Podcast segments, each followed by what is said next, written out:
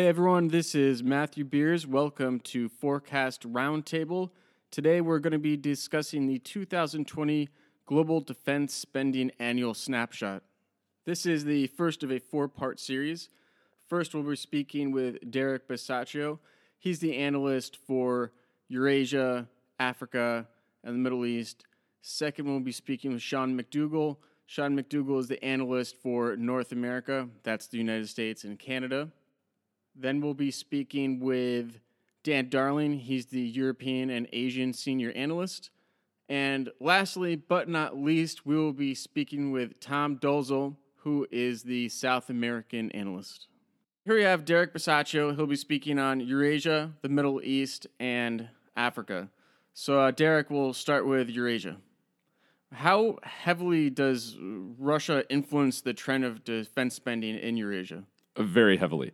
So we use uh, the term Eurasia to refer to. We include the former Soviet Union, and then we've also included Afghanistan and Pakistan in Right, that. right. And so the uh, Russian defense spending takes up about two thirds or even more of what the total that total area's defense spending is, Right.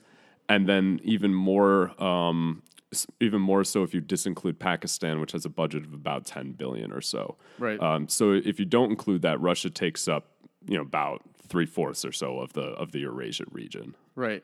And, and when we, when we talk about Russian expenditures in terms of their dollar value versus US dollar value, there, there's something tricky in there for people to know, right? Right, right. So what we've seen in the past six years or so, as commodity prices, especially energy prices, as they've tanked, and as uh, the Russian economy has come under Western sanctions, the value of the of the Russian currency has dipped pretty significantly. Okay. And it's stabilized by this point, but it dipped fairly significantly from where it was. Okay. And so what that did was the Russian uh, defense budget, if you do a straight conversion from from rubles to dollars, Right. What you, what it ends up looking like is that Russia's spending almost nothing on its military, especially compared to say China or compared to the United States. If you're you know if you're using a dollar comparison, Right. Uh, but but the problem with that comparison is that they don't use the dollar for anything regarding defense. They produce most of their own needs locally using the ruble, Yeah. and so it's not as as instructive to use the dollar value of the budget, even if that's you know being used for comparative purposes, Right. uh, because the real value of the of the Russian budget is a lot lot higher than what that what that number implies. Right. Um, you know, one one thing I did want to bring up was Ukraine. Um, Ukraine's a, a big powerhouse in the region, other than than Russia. um, at least in my mind, when, when I when I've seen Ukraine uh, work with other um, European powers, the, the Yugoslavian powers, some of the um, the former Soviet bloc powers, um, they are the powerhouse there. Like I feel like that's the nation that they that they look up to in the region as almost like the, the big brother, the person that has the experience. Well, I think definitely the experience that's been in the last the last again the last six years because most of those Western sanctions came into effect immediately after the crisis in Ukraine took off, Right. with the annexation of Crimea and with the insurgency that broke out in the in the east. Right. Yeah, that's been a big. Uh, shock. That was a big shock for the Ukrainian military, which was not in a state to fight anything of that sort Right. prior to that. They weren't spending a whole lot on defense. A lot of their systems were outdated or not even operable. Yeah. And a, a lot of it was in storage, and they had to bring that out. They had to repair a lot of equipment and they had to get it battle ready because most of the fights that they've been taking, I mean, the, you know, the Ukrainian government has been pretty pretty adamant that they're fighting regular Russian forces, and a lot of the battles that they're doing are what you would consider like a you know a conventional warfare versus uh, you know say a counterinsurgency um, type of mission that you might see in the in the Middle East or Africa. Yeah. And so that's given them, you know, a big jolt. They've increased their defense spending a lot. They're rolling out a bunch of uh, you know, not necessarily new equipment, but definitely you know, newly overhauled equipment. Right. That that they've done is- themselves. Right, right. That's you know, that's certainly in comparison to where they were far superior. I you know I think uh, especially if you were to compare them to say Western militaries, they would you know they would not be any anywhere Oh, close yeah, in for terms of capabilities. But it's certainly a big improvement from where they were, and I think for a lot of Eastern European nations that are also worried about um, you know about Russia's uh, Russia's designs in the in the region. I you know I think that's very uh, you know, Ukraine is a very good example of you know you know defiance in that. Right. Okay, so moving on to the Middle East. Uh, given the amount of turbulence in the Middle East, are countries responding with a parallel and increased defense uh, spending? So this is one of the more interesting areas. Now the Middle East does spend a lot of uh, a lot on defense. Obviously, they're very flashy about it too. Right. Um, we assess that the Middle East takes up about eight percent of the of the world's total uh, defense spending. It's you know, around 130 billion uh, U.S. dollars Right. per per year. That's across the you know the whole region. And when you look at that as a share of their those same countries, what their economic output is as a share of the world, it's a lot um, a lot less as a share or as a percentage. Yeah. So it's you know it's clear that these countries are spending a heck of a lot on their militaries, but the same thing that was that's affected the Russian budget in some ways is is the uh, collapse of energy prices has also affected a lot of the Middle Eastern budgets as well. Makes sense. And so you haven't seen as much explosive growth in the defense budgets, and even you've seen some uh, loss to that as Saudi Arabia has actually mostly trimmed its budget under King Salman, which is an interesting uh, divide because they've also under King Salman they launched the operation in Yemen. They've had a number of big flashy procurement deals. They're signing a lot with the United States. Uh, there's the you know the big the big 110 billion dollar uh, deal, which was with the United States, which is you know essentially a bunch of memorandums of understanding that they would move forward with this. But that's obviously a pretty significant figure. It's very flashy. That yeah, that they're looking to purchase. But at the same time, for almost every single year uh, that King Salman has been in power, they've cut the budget, and it's dropped from. I you know I would say probably about 80, 80 or so billion dollars down to it's hovering around 50. It's still sizable. They're still one of the largest in the world. Right. Uh, but it definitely doesn't seem to correspond with the you know the rising tension that you've seen in the number of different conflicts that are breaking out and you know the the different um, uh, countries that they're worried about. Now, do you know, are they investing that money that they're not spending on defense and, in other like domestic infrastructure, or are they just not spending that at all? That well, so the goal is, especially for Saudi Arabia, they have a this this program called Vision 2030, and it runs they're running the gamut in in everything that they want to do. They want to reform the economy. They want to wean themselves off energy prices, and you see some of these programs in a few of the other major energy producers as well, the UAE and Yeah, in, they in have the same thing, particular. yeah, yeah, exactly. And so wh- where these countries are going with this is a lot of that they're tr- they're either trimming their defense budgets or they're not, you know, overly increasing them like you know in, in absurd amounts, and they're and yeah, and they're reinvesting that in term you know in terms of their economy. They are also building up their defense industries Right. uh, under those programs, but I think for the most part, what they're what they're doing is trimming defense spending as best they can Right. and you know, and turning that into ideally diversifying their economies. Those you know those programs Makes are, sense. are very tricky, but Yeah. Okay.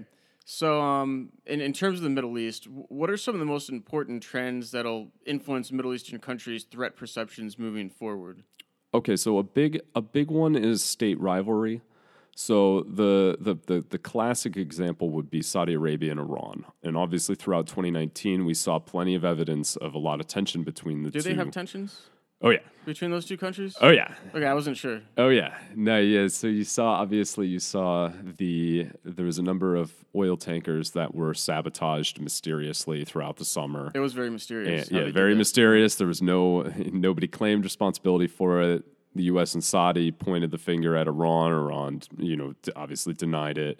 And then you had the the big attack that happened in September on Saudi Arabia's oil facilities, which um, supposedly originated from Iran, or as far as what the United States and, and, and Saudi Arabia are, are, are indicating, uh, which which demonstrates that Iran can certainly threaten Saudi Arabia, and their and their rivalry has gotten to you know to a point where Iran might even be comfortable with carrying out direct operations if they don't think it's going to escalate to the point of you know of warfare. Right, like missile attacks. Yeah, exactly. So that that's going to be that has been and that will be a long-standing issue in the region that will drive defense spending not just in those two countries but also in neighbors. Right.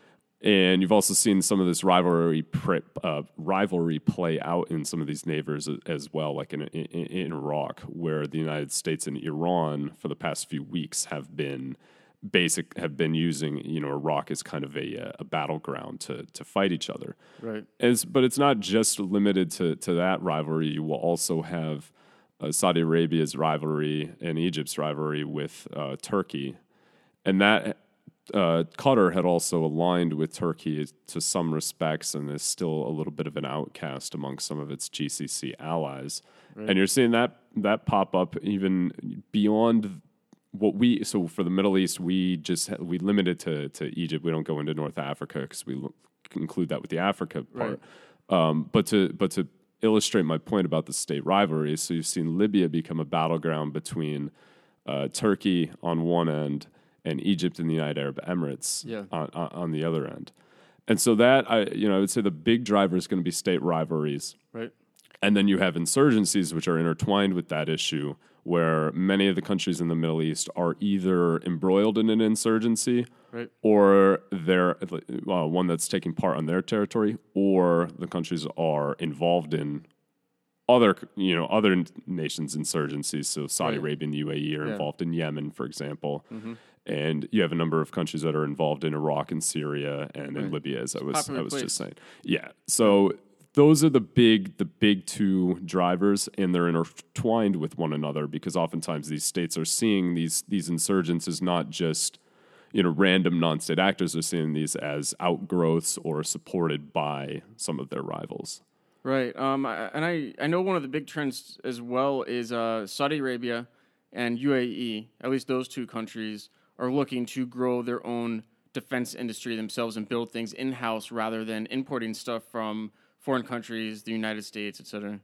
Yeah, yeah. So that's also been a big a big direction for them. I, I think it, it it it meets two needs for them. So number one, as I was saying, they're working to diversify their economies, Right. and this is a component of an industrial uh, you know approach. This isn't that that wouldn't be the whole industrial focus, but that is you know a component of it It's, that, it's that can of give part of them that 2030 plan. yeah, exactly. That can give uh, give um, high skilled jobs to local employees, and you know, And be- a co- jobs to Yeah, yeah, exactly. Pakistan. And and and so Right. that could be a component of uh, of that, but also it. Uh, helps them avoid some of the pressure that they've faced from many of the states that they typically import arms from. Yeah. Uh, Saudi Arabia, in particular, has run into a lot of problems importing weapons from the European states, Of course. mostly because of uh, of a German export ban. And Germany didn't export a whole lot of finished products to, to Saudi Arabia, but the problem was Germany had involvement in a lot of uh, the joint European programs that Saudi Arabia wants to buy from. Right. And so, if if there's German components in that, that gives the German government a, a veto on the on the sale of those, and that could that could can a whole a whole deal. So they ran into that with the Eurofighter Typhoon, for example. Bad time for Germany to do that. Yeah, Their economy going as it is. yeah, yeah. So so so that's been a big issue, and they've also worried about the United States as well. Right. Especially with Saudi because the United States Congress in particular has, um, on a number of occasions, has either moved to block sales, has voted after the State Department approved one. The the Congress has voted, uh, you know, a number of legislatures. Uh, legislators have mo- moved against it. They never actually succeeded, but they, in some cases, had as many as forty plus Yeah. lawmakers in the Senate, which in a body of 100 people, that's a lot. There's too much money involved there. Yeah, That'll never happen. and, uh, and and and they also tried to block a sale ahead of being approved that Right. uh, the State Department last year had to had to do a, a workaround for, which I think for Saudi Arabia is in, in the UAE too is is pretty concerning because those have been their big uh, you know arms suppliers. Yeah. They could turn to Russia, they could turn to China, but they're not going to get the same you know the same quality of equipment from Oh, there. sure, yeah. And so what they're so so where the defense industry push comes into that is they want to be able to localize as much as they can and it's never going to be a fully self-sufficient defense industry but i don't think Right. they're under that delusion that it can be Yeah. but i think they want to be able to uh, meet very particular needs such as for munitions that could get cut off from them in the in the future Munitions. I know UAVs. They're trying to build up their uh, the armored vehicle uh, Right. forces as well. Right, right. And these are the various types of equipment that Western suppliers have typically sold them, but might not do so in the future if they're concerned about you know various issues. Ger- Germany's ban came into uh, came into effect because of the assassination of that of that journalist in uh, the Saudi consulate in Turkey, uh, but Germany's kept the ban in force over the conflict in Yemen, which demonstrates how one issue can you can generate one of these bans, and then a longer term issue can can keep them sustained over time. And that for Saudi Arabia, they're going to have not a whole lot of idea of when a Western country might decide that it wants to cut off these sales, and it might not have a very clear idea of what it needs to do to get that ban lifted. Yeah. and so uh, they're they're looking at that as something that they can they can avoid to some Definitely. extent to some extent with building Yeah, up they- a defense try. industry. They can try. Yeah, it's maybe- maybe they- maybe it's- they will. those the, the, uh, those embargoes will hurt if they Oh, yeah. especially if they if they get an embargo from the United States, from UK, from France. Those will hurt. But it hurts Europe too. I mean, the the economy, as everybody's waiting for, Yeah. and has already uh, started occurring almost for what a year now, is is the world economy is taking a, a little a little bit of a, a dive here, and um, what a what a bad time to put an embargo on another country, right? Um, Yeah, well, I, I don't know how how how much defense sales to Saudi will factor into that, but it certainly doesn't help. yeah, for sure. All right, so moving on to uh, to Africa, the big player, the big world stage player here, Africa. Um, how how does Africa factor into the global defense market? Okay, so Africa, noticeably in our listing of the top 20 defense spenders in Right. the world, there's no African country on that list. Really? Yeah. And their collective defense spending in, in, in Africa is about 2% of the world's uh, Right. overall spending For the entire continent. for the entire continent. Wow. Yep. And w- the in previous editions, we had Algeria in one of the uh, last spots on the top 20. Right. But what they've encountered, uh, same thing as a lot of other countries that we've been talking about, is most of that is based on energy exports. Yeah. And so as energy prices tanked, it was not as feasible to uh, keep doing keep doing substantial growth in the in the defense budget. So it's more stagnated, Right. and so the value in in terms of the dollar has has fallen, and that's gotten them out of the top twenty. And the and then you know besides them, you don't have anybody anybody else in the continent that's even close. Some of your bigger defense spenders are you have Nigeria, you have South Africa, Right. Sudan was up there for a while, but uh, that's they've their their budget has definitely collapsed. Some of the same reasons over oil exports, Right. and then also uh, their their former president was a notoriously high defense spender, very much to the detriment of his country's development, Right. and that may or may not change moving forward. Now that now that um, that leader, that being uh, Omar al Bashir, now that he's out of power. Right. So we were talking about this before. al- Although Africa right now is not a huge defense spender and uh, really not a significant spender for defense, um, it, by 2050, we're, we're looking at Africa having one third of the world's population or so. Uh, Nigeria is supposed to be around the, the fourth biggest country in the world in terms of population. They have an abundance of natural resources. Oh, any of the big powers you can think of right now China, the United States, India, Russia, France, UK, Germany all vying for those natural resources, all vying for their own share of power in Africa. Um, you, you know, I, I wonder as Africa grows, if the economy is is the economy going to grow in parallel with this population growth and and with the abundance of natural resources they have there, um, where they will be multiple countries in Africa and the continent as a whole will be a much bigger defense spender than it is right now. So I I think the country to definitely watch with that would be Nigeria. Nigeria. Uh, especially, I, I've seen some of those population growth predictions that they're theoretically supposed to, you know, see some very substantial growth, especially Right. compared to a lot of the rest of the world. A lot of some of the Western countries that have seen their their growth rates declining. But obviously, what what we would need to see with Nigeria is a pretty significant economic development Right. and that may or may not come hand in hand with population growth. Right. But at at present, uh, Nigeria is one of the growing bigger defense spenders in Africa. Again, this is a low comparison, so it's only a few a few billion a, uh, USD a year Right. but they are one of the uh, faster growing ones, and they are slowly but surely working on industrialization and their economy. I mean, we've even seen it a little bit with the defense industry. They do Right. they do um, produce some armored vehicles uh, locally that they've been using in in insurgency or counterinsurgency operations against Right. against Boko Haram, for example Yeah. and so they they have they have potential. The big the big question is whether they're going to be able to to realize it over the you know over the coming decades. I don't you know I don't I don't know if any of them, especially not Nigeria, but I don't know if any of them will make it to you know to say the point where they're in the you know the top five or the top ten in defense Right. in the defense spending category, I do think they have significant potential to grow and significant potential to grow as uh, def- as as uh, export markets for a lot of countries that are looking to sell. I know, you know, Russia, for example, has turned to Africa for a growing as as a growing market. I One know they of- make a lot of sales in Africa. Yeah, It seems to be and one these of their, their are- larger clientele. Yeah, and these are you know in many cases these aren't like massive deals. We're not looking at humongous overhaul you know Yeah, deals, but of they're smaller, smaller yeah, deals but they're- like three helicopters Y- yeah, exactly. That's and actually, I'm, I'm, you know, I'm glad you raised helicopters because that's been for Russian helicopters. Africa is one of their better export markets. it is. Yeah. Yeah, next to next to Asia, Africa is often often the next biggest. Yeah.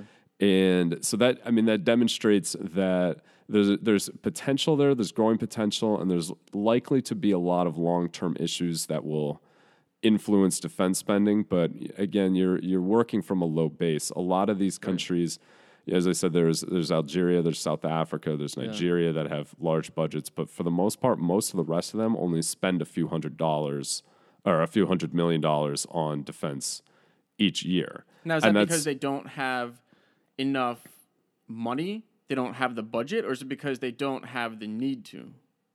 I, I would say for the most part they don't have they don't have the capacity to spend Okay. more Right. as far as where their uh, level of uh, economic output is at. Some of, and some of them don't have as much of a need for you know for example many of these countries especially as a lot of these insurgencies have taken hold in areas um, in North Africa and West Africa and East Africa few of these countries are looking at scenarios where they might actually be embroiled in a country to country conventional uh, war Right. Algeria and Morocco is a pretty classic example of a rivalry that's like that, where Right. they they have their own uh, insurgency issues that they're dealing with, but they're also a little bit concerned about you know, what could you know, what could end up in a direct conflict between the two. And so a lot of their procurement, you know, noticeably, one will buy. Say a new fighter jet, the other will follow, and one will buy a new tank, the other will follow Okay. and but you don't have a whole lot of other scenarios like that throughout Africa. You do have Egypt and Ethiopia would be you know another example over Ethiopia's dam project. Yeah, that whole Nile thing. Yeah. But but otherwise, for the most part, what you're seeing are, are are insurgency operations, and so they don't have as much of a you know of a, a much as much of a need to have a military that's ready for conventional warfare per se, and so you can run that on a smaller budget. You can run the counterinsurgency. Okay, so it's a little bit of need budget. and a little bit, oh, a lot yeah. to do with budget and yeah, and okay. yeah, and, and one thing obviously, so Africa has a has a massive coastline. Right. But if you look at it, a lot of the coastline that individual countries have, barring right. you know, there are exceptions. Like again, with Morocco, with Algeria, yeah. uh, with with with Libya, the Libya is in a state of chaos, and with South Africa, they have large yeah. coastlines. But for the most part, a lot of the other uh, coastline in, in Africa, each country will have very little amounts, and so they don't have a big need for for large navies. Right. They'll their main concern is piracy, so they'll need small patrol boats. Right but that's generally sufficient. And none of these countries are are needing the sort of things like say say like amphibious assault vessels or right. or anything like that. They're not. Most of them are not engaged in expeditionary activity. Okay, so a very limited market in terms of what they need. Right. Yeah. Exactly. It's at this stage. It's mostly they need uh, equipment that allows them to rapidly respond to to, to, you know, to, militants, and they also need to be able to conduct surveillance. So they need armored vehicles, right. certainly. Uh, they need drones, right? And but they don't have as much need for, say, fighter jets with air to air capability. Right. Little need for for tanks, for example, and the geography is not exactly friendly for tanks either. Yeah, yeah. And you don't see as much a procurement of things like say say missile systems. Right. Okay. Awesome. Well, Derek, thank you. Thank you. All right, moving on. Thank you for joining us at Forecast Roundtable. Join us next time for part two of the 2020 Global Defense Spending Annual Snapshot as we discuss North America with our senior analyst, Sean McDougall.